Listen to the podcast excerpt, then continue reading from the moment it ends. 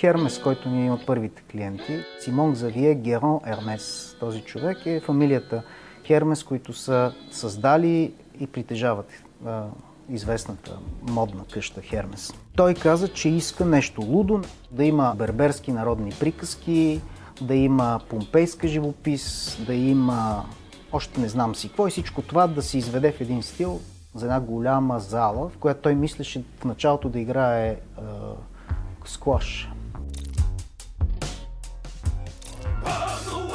Взех си билет, отидах в Париж, звъна му на вратата, той ми отваря, но говори по телефона. Говори с гардеробната на Парижката опера, защото си търси поредния костюм за поредния маскен бал. Той казва, не бе, не искам да съм фараон, искам роб да бъда, искам да бъда египетски роб. Търсете облекло на роб. През това време ми дава знак да показвам проекта. А, аз разтилам, но аз очаквам да имаме някакъв сериозен разговор. Той гледа проекта, казва така, обаче тази жена продължава да го обесява, аз седа до него, чакам коментари, той затваря леко телефона. Слушалката ми казва, колко искаш? И аз а, не мога да разбера, значи проекта би трябвало да е одобрен, нали? Казвам някаква сума, той отива до някаква стая, връща се с някакви пари и ми прави знак, че всичко е наред, мога да си хода. И аз си тръгнах.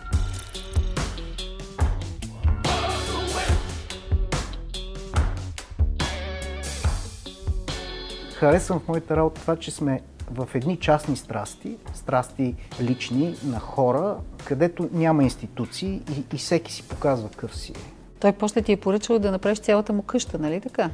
А, да, а, имаше много реставрации за правене. Ето там започна и реставрацията и затова в момента хората мислят, че съм по-скоро реставратор.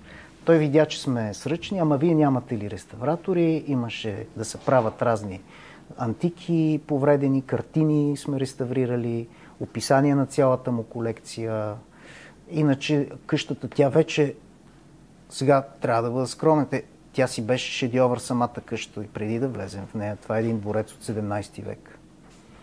И то няколко дворец, които той е купил в старата Медина на Маракеш и ги е свързал помежду им. То представлява един лабиринт, като от приказките на Хиляда и една нощ.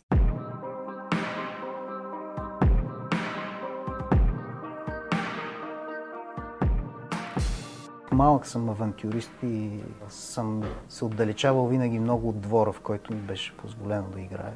Като бях малък и кандидатствах за художествената гимназия, само че не ме приех. След това много обичах да си играя, т.е. да си играя. Бях напреднал много в изкуството на експлозивите и направих една доста голяма бомба, която обаче при монтирането на детонатора гръмна. И е цяло чудо, че не ми отнесе главата, но ми отнесе цял палец. Трябваше да лежа в болница и цяла година изпуснах. Не можех да бъда на училище. Тоест бях отново седми клас и преди 8 помолих директора на художествената гимназия с едно писмо дали може пак да се ява на изпит за художествената гимназия. Явих се и влезах и всъщност така станах художник, иначе може би нямаше да съм. Когато говорим за импакта на инцидентите и на провалите, знам, че най-големите джипчи в София са ги наричали осмаците, били някакви близнаци, на които майка им им е отрязала палците, за да могат ръцете да влизат по-лесно в джоба. Защото палец е това, което се противопоставя на другите четири пръста и прави ръката тромава и несръчна. Тоест ти, благодарение на това, си станал устойчив да влезеш в изкуството по да, този начин. Точно, да. Като джипчия. Като джипчия малко, да. Винаги е било леко на ръба на, на позволеното.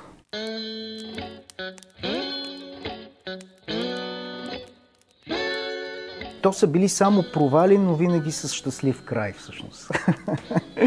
Следващия, че с покрай моя дядо Борис се озовава в една малка група от хора, които са а, разглеждани едно време като предатели. Моят дядо, сега Борис Белчев, известен интелектуалец, литературен критик, а, и те имаха една група, Радой Ралин, дядо ми, Желю Желев, които а, се противопоставяха на, на Живков. И съм бил на много такива разговори, дет не биваше извън къщи да се казва. Как са ти повлияли тия неща? Как мислиш? Ами да, това, това е пътя към следващия провал, защото в един момент нещата станаха много зле. Нали? Е, цялата тая група беше обявена от е, комунистическия режим за предатели, включително и, и ние, по-малките членове. Изведнъж рязко, какво се случи? Живков падна, Желю стана президент и ние пак така изведнъж се оказахме много неподготвени за това щастие, се вика.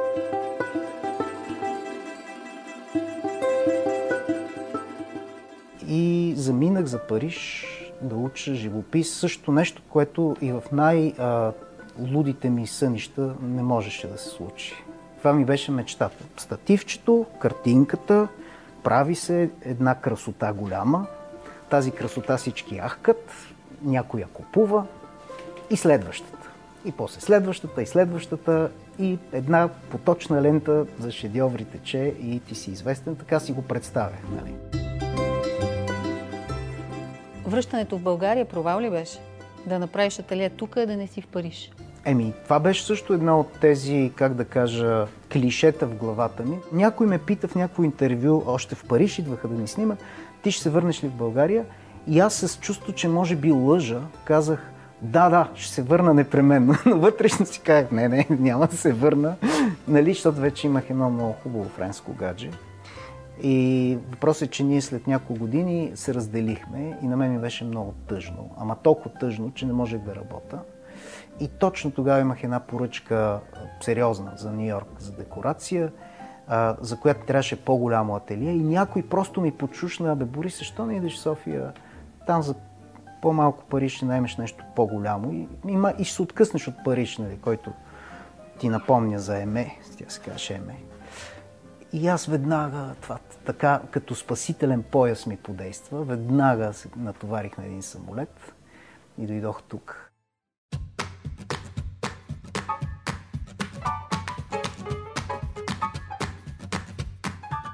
И една приятелка ми каза, че има един празен апартамент, който собственик, нейн приятел, може да го даде за не много пари.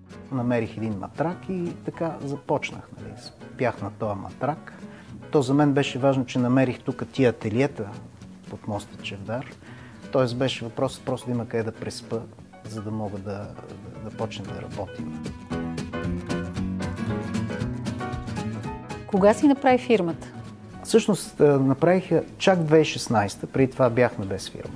А защо толкова късно? Ами 2016 дойде Филип Старк с поръчка да правим едни безумни, огромни картини за една яхта, която се казва The A Yacht на един руски олигарх, Мелниченко. И се оказа, че картините за, тази скромна, за този скромен плавателен съд бяха дълги по 20 метра. И тази стена, която я виждате тук, е правена за, както всичко в България, е правена за един руснак всъщност. И я направихме, за да можем да опъваме тези гигантски платна и да рисуваме. Как се казва фирмата ти? Има ли особеност в името? А има, да. Тя, името съдържа всичко, което правим. Казва се Врефо, което на френски значи истинско фалшиво.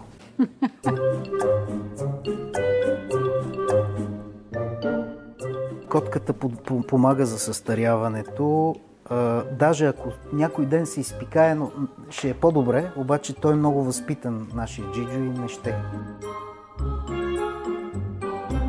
Кога осъзна, че това е бизнес? Аз си дам сметка сега, като говорим с теб, че много от нещата, които съм ги правил, са били или за да пооцелея малко, за да ми оцелее рисуването, да мога да рисувам. Трето място, срещу някого и нещо. в яхтата на Мелниченко, зимата, търсихме пейзажи зимни, за да, а, снимки, за да видим как да я оформим. И ни хрумна в един момент, че а, няма да ползваме какви да е пейзажи. Намерихме пейзажи от Колима, от лагерите Голак, само че без да се виждат самите лагери. Тоест на тази луксозна руска яхта си плава с нейните а, голаци. Тоест, това, това, което си остана в мен е критичното и леко анархистично и а, антирежимно чувство, трябва да си го израза по някакъв начин. И понеже не може да работиш за руски олигархи, нищо така да не да не оставиш като намек, че си един все пак българин, който обича свобода. Това е твой ритник по тази яхта, така? Да, и някой ден е сега, може би за първи път го казвам в ефир, но тя вече е арестувана и аз мисля, че е време да кажа специално за това.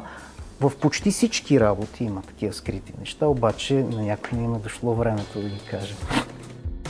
Включително и в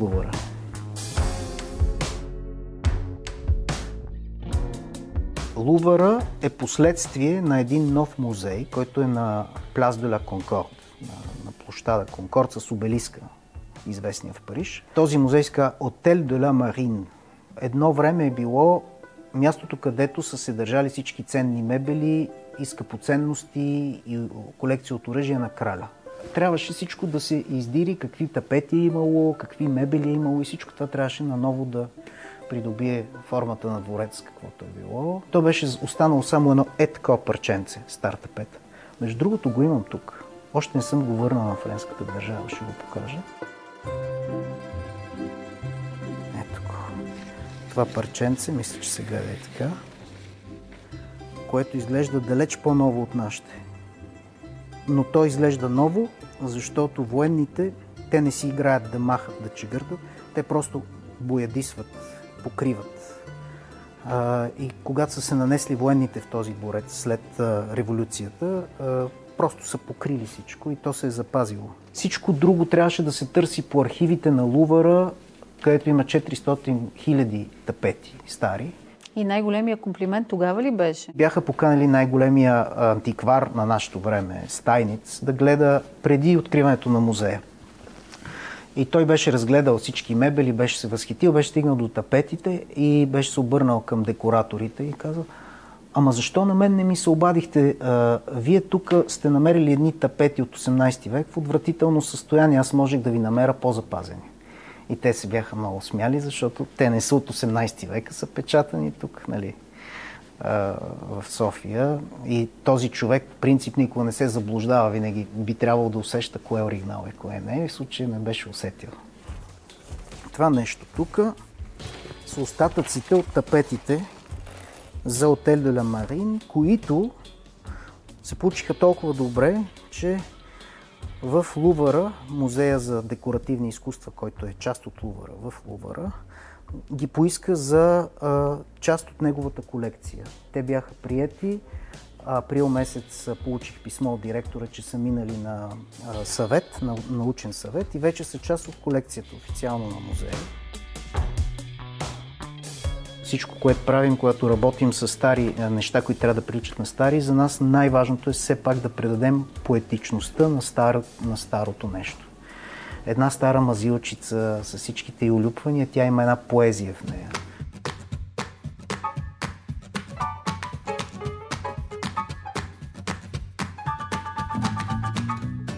Може ли ми кажеш бизнес уроците, които си научил?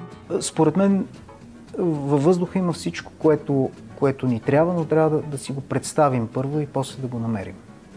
Мисля, че въображение е важна, важния, ключовата дума.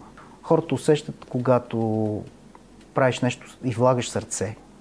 Това също е добър съвет. Нали? Според мен няма значение дали е бизнес или го наричаме изкуство. Трябва да влагаш сърце в това, което правиш. Кажи ми за това училище, което си купил. Къде се намира? А, в село Релево. И искаш в него да правиш какво? От години наред сред по-младите хора трудно намираме а, толкова посветени на нашите занаяти. Това изисква дълги години посвещаване, преди да почнеш наистина да изпитваш удоволствие. И си казах, който иска да учи, идва там и поне 6 месеца си седи там и ние го учим. Тоест искате да предадете изкуството нататъка? Искаме техниката, е нещо, технето, както древния на Гърция го знаем, че е важно нещо. Технето да, да бъде изобилно и всеки, който иска да може да прави каквото си иска. То всъщност училище за магиосници. Това е.